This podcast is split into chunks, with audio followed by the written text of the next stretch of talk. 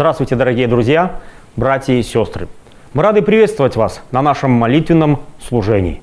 Несмотря на то, что мы встречаемся с вами онлайн, сила молитвы соединяет нас вместе.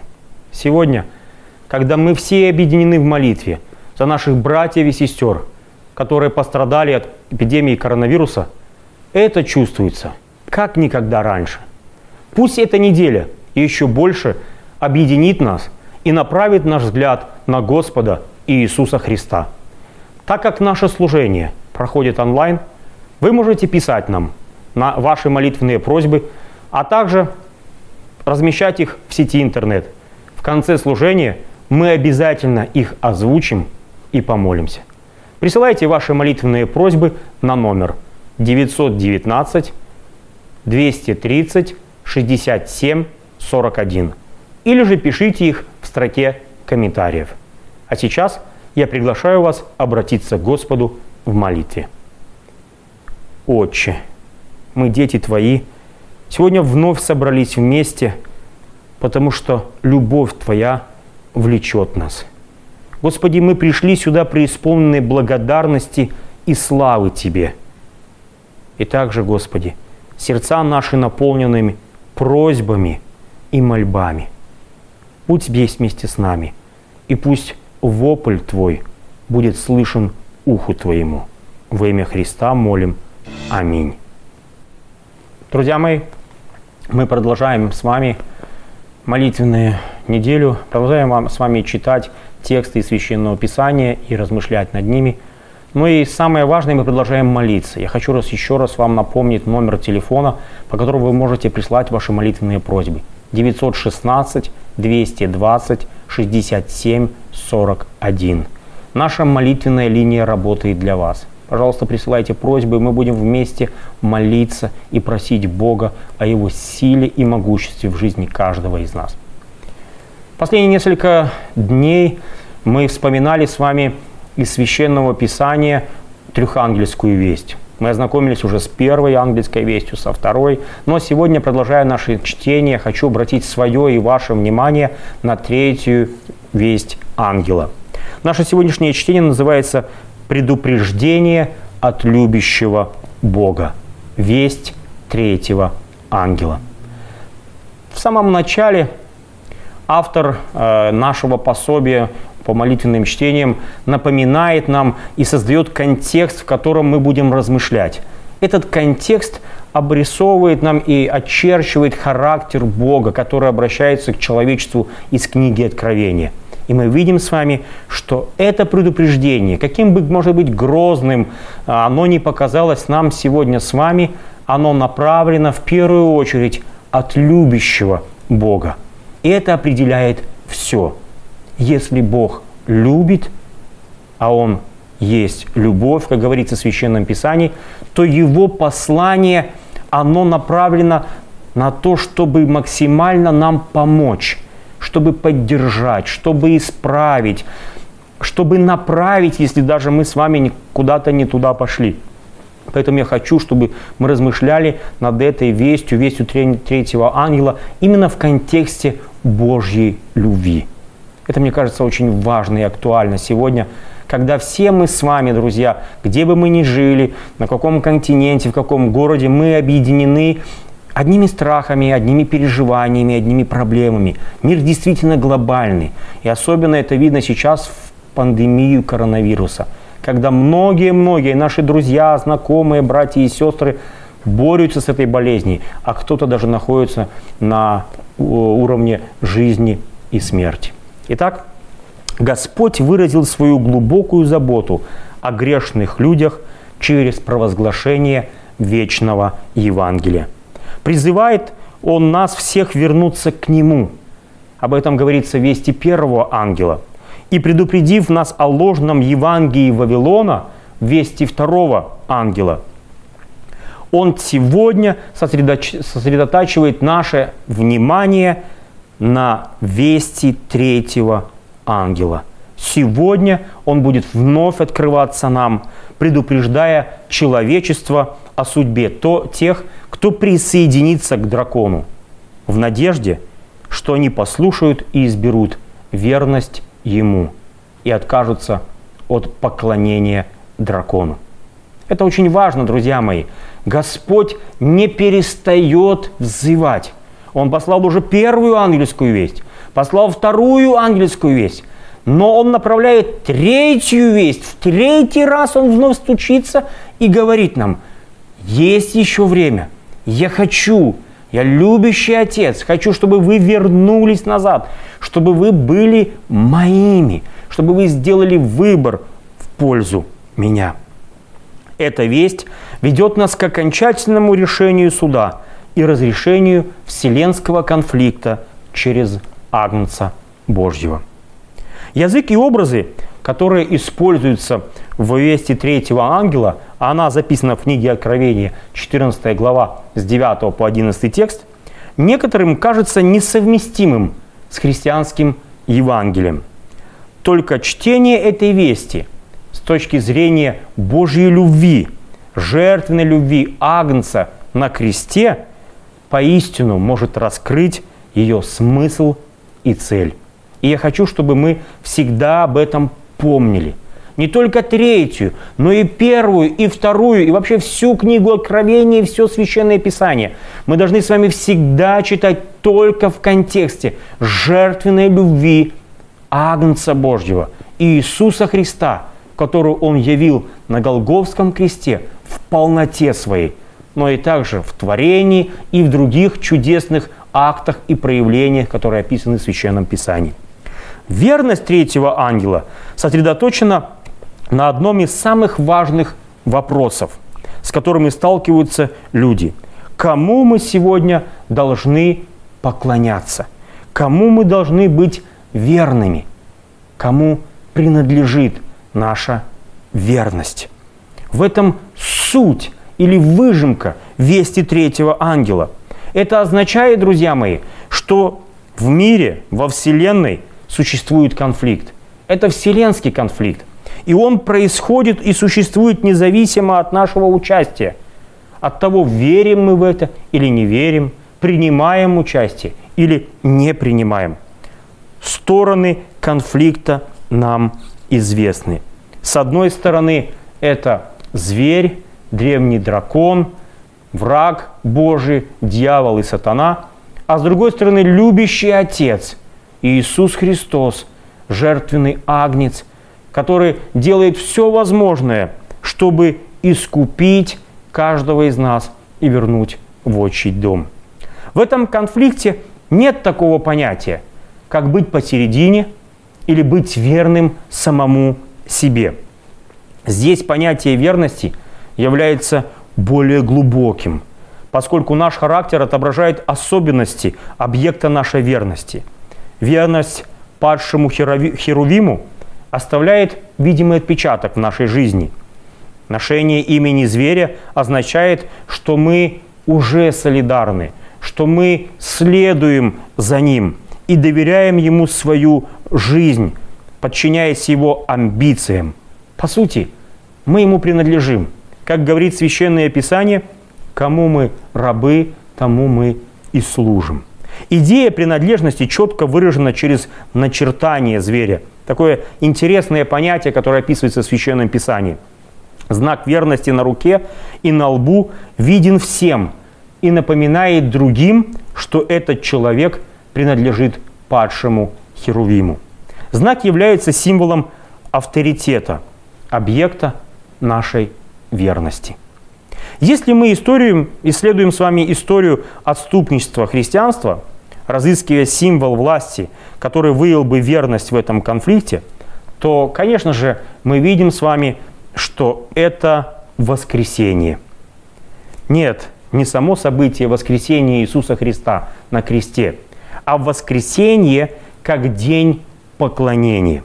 Притязание на власть изменять закон Божий, оно непреодолимо – Власть Бога, установившего седьмой день субботний как день отдыха и поклонения, была подавлена человеческим голосом, изменившим субботу на воскресенье.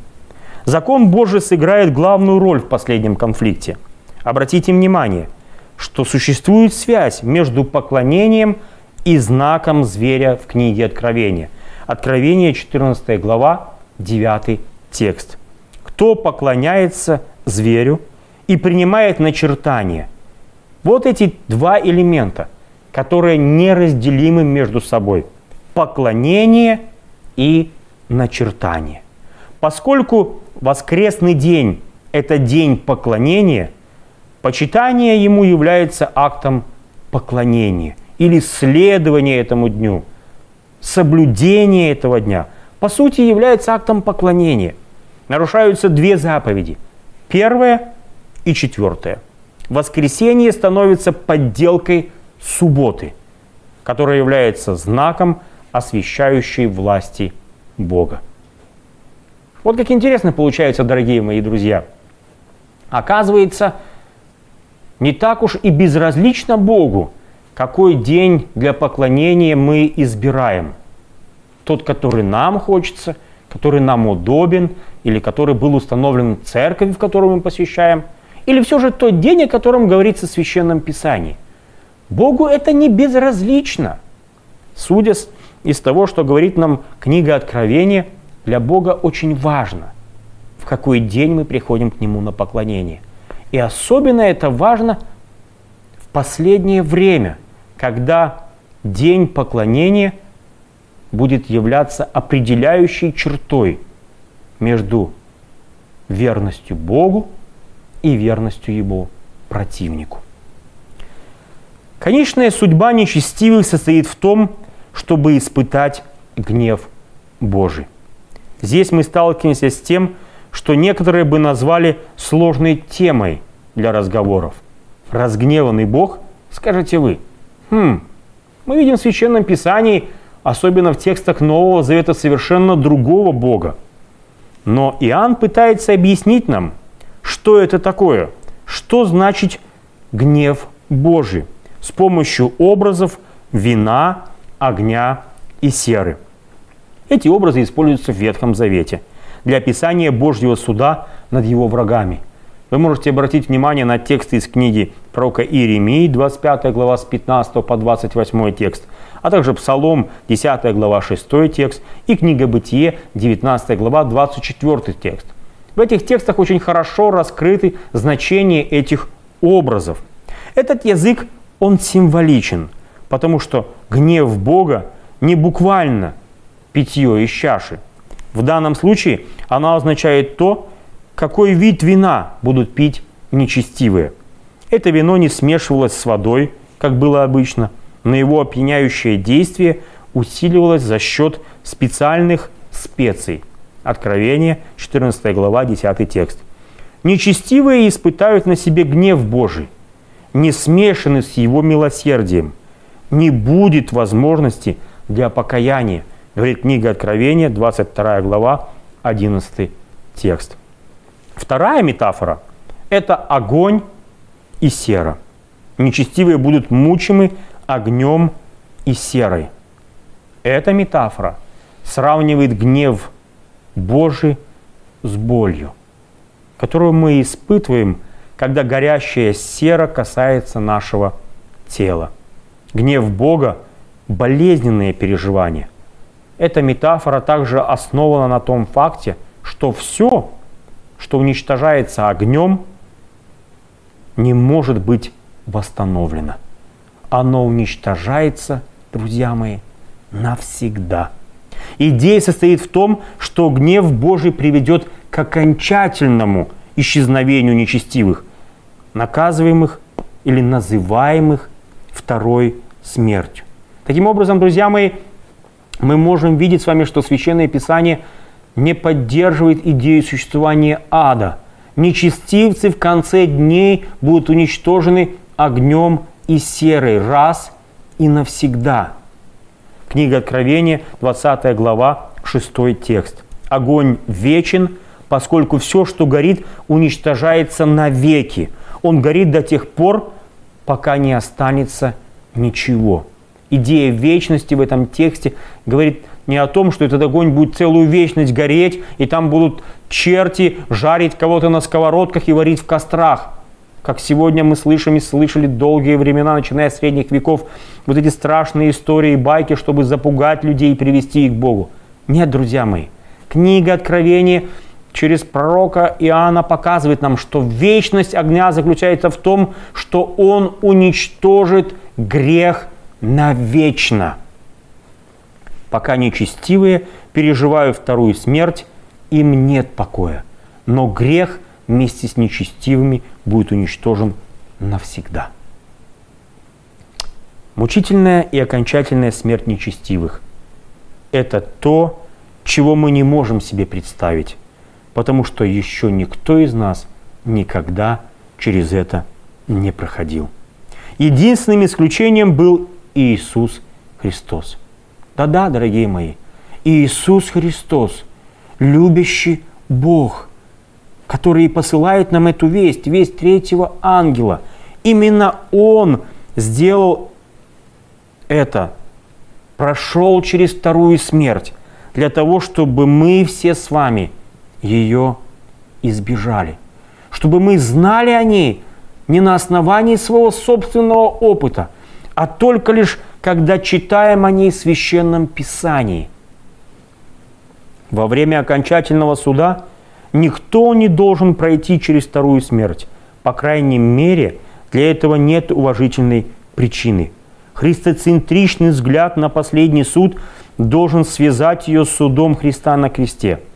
Там он взял на себя суд всего мира. Говорит евангелист Иоанн в 12 главе, 31 тексте своего Евангелия. Он взял на себя грехи всего мира, понес на себе грехи этого мира, как жертва, и испил из чаши Божьего суда над грешным человечеством. Евангелие от Иоанна, 18 глава, 11 текст. Чтобы те, кто верит в Него, как Спасителя, не погибли, но наслаждались вечной жизнью. Золотой текст Евангелия. Евангелие от Иоанна, 3 глава, 16 текст. «Дабы всякий верующий в Него не погиб, но имел жизнь вечную». На кресте он испытал крещение огнем и сказал «Жажду». Евангелие от Иоанна, 19 глава, 28 текст. Вместе с Богом Сыном на кресте страдал и Бог Отец. Бог страдал со своим Сыном, как могла страдать только божественная личность, чтобы мир мог примириться с Ним. Мучительная боль – которую испытывал Христос, была не столько физической, сколько душевной болью от осознания того, что Он отделен со своим Отцом. Нечто подобное постигнет и нечестивых во время последнего суда, когда они осознают, что будут навеки отделены от Бога. Итак, дорогие мои, Господь в этих вестях трех ангелов. И сегодня конкретно в вести третьего ангела еще раз обращается к нам и напоминает. Время близко. Время его пришествия. Время, когда он положит конец греху. Оно уже не за горами. Для каждого из нас оно свое. И по сути наступит тот момент, когда глаза наши закроются – для сна. Я использую здесь библейский язык, когда говорю о сне, как о первой смерти. Как только мы умрем первой смертью, по сути, следующее, что мы увидим, это Божье пришествие. Вопрос ли только в том, в какое воскресенье мы воскреснем. В первое, вместе с праведниками, на вечную жизнь, или во второе, вместе с нечестивцами, на вечную смерть. И наш выбор сегодня, наше следование Божьим повелением сегодня, оно по сути закладывает основание или фундамент или гарантию того, что с нами произойдет в будущем. Потому что Бог верен своему Слову. И сегодня Он просит каждого из нас быть верным также Его Слову. и от того, кому мы верим, кому мы доверяем, кому, к кому мы проявляем верность, и будет зависеть наша участь.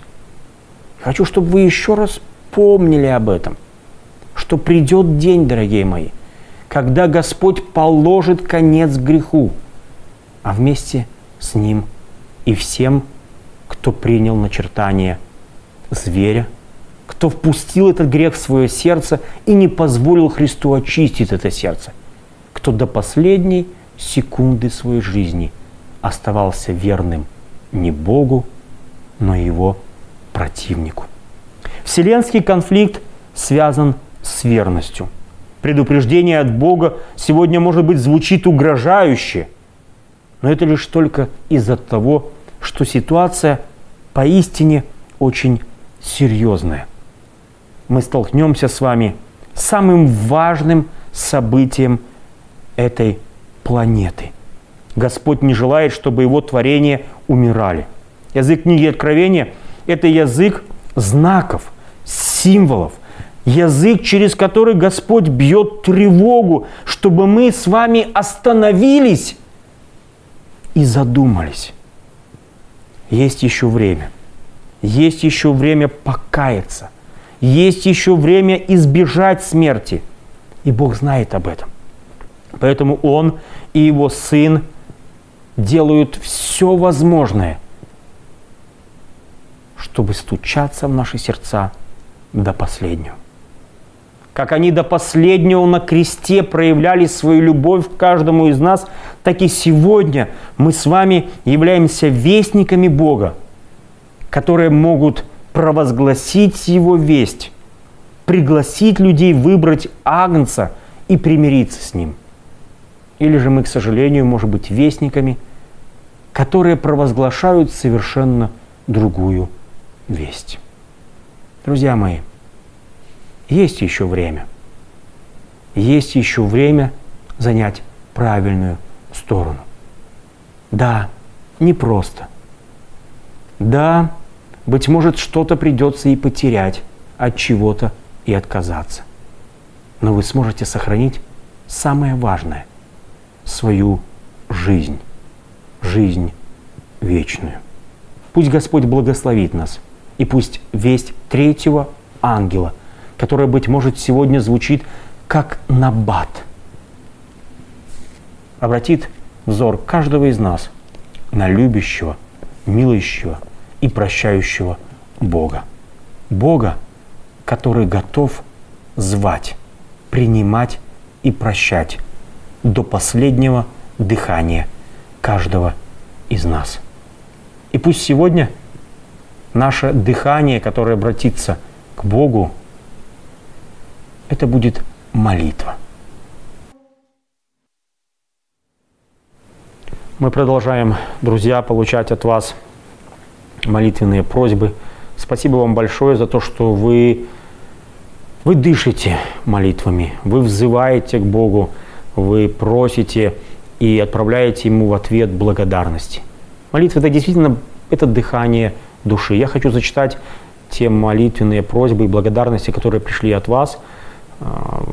Я сразу извиняюсь, если не совсем правильно поставлю ударение вашей фамилии. Господь знает и, и слышит, даже несмотря на мои немощные ошибки. А, большая просьба от нашего пастора Романа Цыганюка. Он напоминает всем нам, чтобы мы и дальше молились за сестру Татьяну и Ольгу. Пусть Бог укрепит их, а также поддержит родных и близких. Я хочу также поддержать вот эту просьбу нашего пастора, друзья мои, особенно молитесь за Татьяну и Ольгу, за их родных – особо молитесь и просите, чтобы Господь явил свою силу, свое могущество и показал через это исцеление, через их восстановление свою силу и тем самым укрепил каждого из нас, всю нашу церковь. Мы очень нуждаемся в этом ответе и от Бога, и, конечно же, родные и близкие. Любовь мамина пишет, благодарю вас за молитву о моем сыне Виталии и всех нуждающимся в Божьем прикосновении и водительстве – Пусть народ Божий будет с Богом, и пусть Господь поддерживает их. Мой сын с успехом начал применять программу «Новое начало, новый старт». Мы очень переживаем за него, молимся и просим, чтобы Господь и в дальнейшем продолжал влиять на его жизнь. Александра Механошина, спасибо Богу, что Он открыл вашу страничку. Благодарю вас за это служение. Да хранит вас Бог и благословит вас Бог на весь этот день. Спасибо большое, Александра.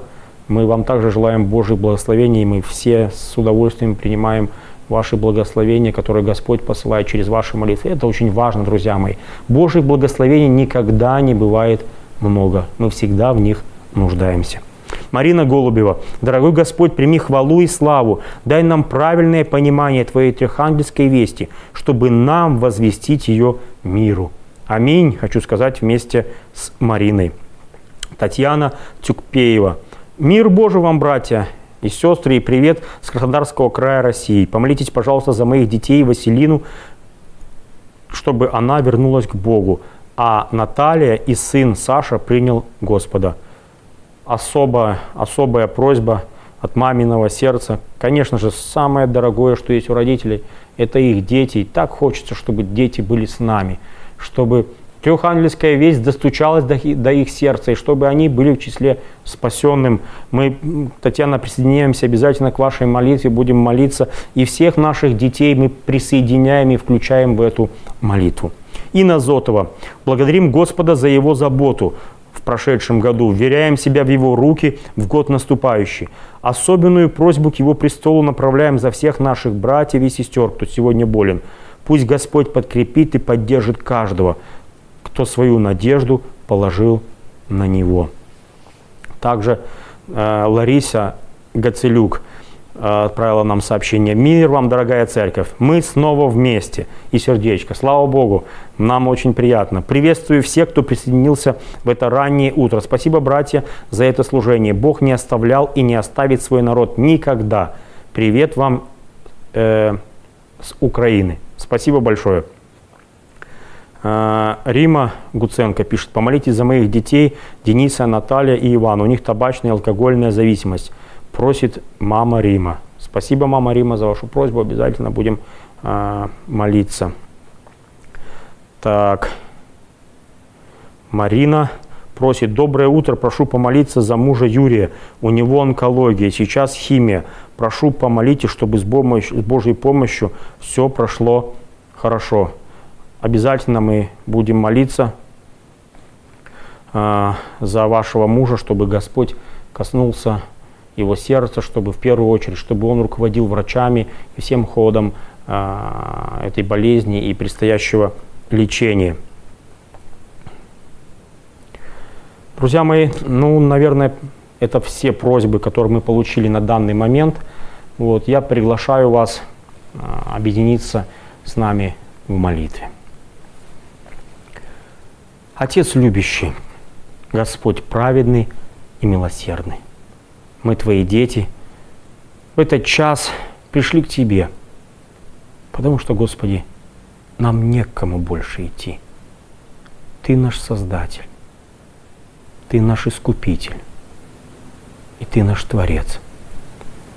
Мы у Твоих ног, потому что осознаем свою нужду, потому что знаем, Господи, что без Тебя мы ничто, обречены на смерть.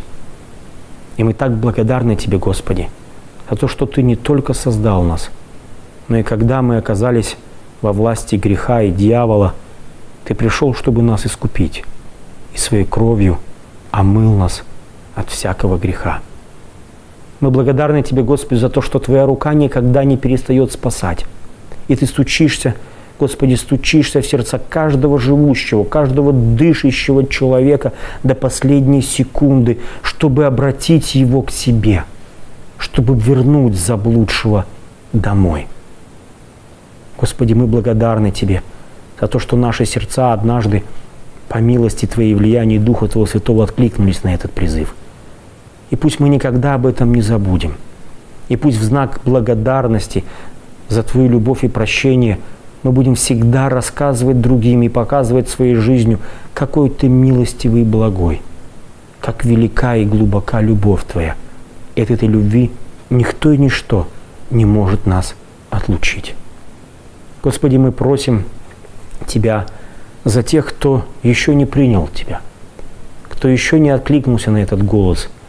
Пожалуйста, продолжай стучать, продолжай звать. Господи, и пусть Твой зов и Твой стук не останется без ответа. Мы просим о всех тех, Господи, кто выражает просьбу о своих детях, которые еще не с Тобой, о своих родных и близких, кто потерялся, Господи, кто еще, к сожалению, сегодня верность свою проявляет к Твоему противнику. Пожалуйста, как написано в Слове Твоем, вырви Господи, из, вра... из лап врага и приведи их в отчий дом. Мы просим Тебя, Господи, за тех, кто сегодня находится в болезни, будь то онкология, какое-либо другое заболевание или коронавирус, Господи. Мы знаем, что все это из-за греха, и что не Ты, Господи, причина этих болезней. Мы просим Тебя, чтобы Ты заступился за детей своих, чтобы Ты явил свою милость и могущество. Мы просим Тебя о тех, кого перечисляли здесь, в наших молитва, Господи. Особо просим Тебя и за Таню, и за Олю, а также за мужа нашей сестры, которому предстоит операция на онкологии, Господи. Мы просим Тебя за тех, кто не высказал свои просьбы об исцелении. Ты знаешь, Господи, как мало среди нас здоровых. Мы все нуждаемся в Твоем прикосновении. Мы просим Тебя, Господи, исцеляй свой народ, поддерживай нас и укрепляй. Особо просим за семью Юры, за семью Оли, Господи, помоги им сплотиться, помоги, чтобы их вера и доверие Тебе, чтобы их верность не была тщетной. Не по их вере, Господи, не по их заслугам, а по заслугам Иисуса Христа и по Его вере и верности Небесному Отцу. Прикасайся к народу своему и исцеляй его. Господи, мы просим Тебя, чтобы мы как церковь вот в это время – когда все мы вместе, как единый живой организм, проходим через трудности, чтобы все мы вместе могли, Господи, быть едиными, могли поддерживать друг друга, подставлять плечо, и чтобы трехангельская весть звучала не только со страниц Священного Писания, не только с наших уст, Господи, но звучала из наших сердец через нашу жизнь. Благослови нас, Господи, и приди за нами – положи конец греху, чтобы его никогда больше не было и не было страданий. Мы верим и знаем, что Ты придешь, как обещал. Ей гряди, Господи Иисусе, Тебе слава за все и хвала. Аминь.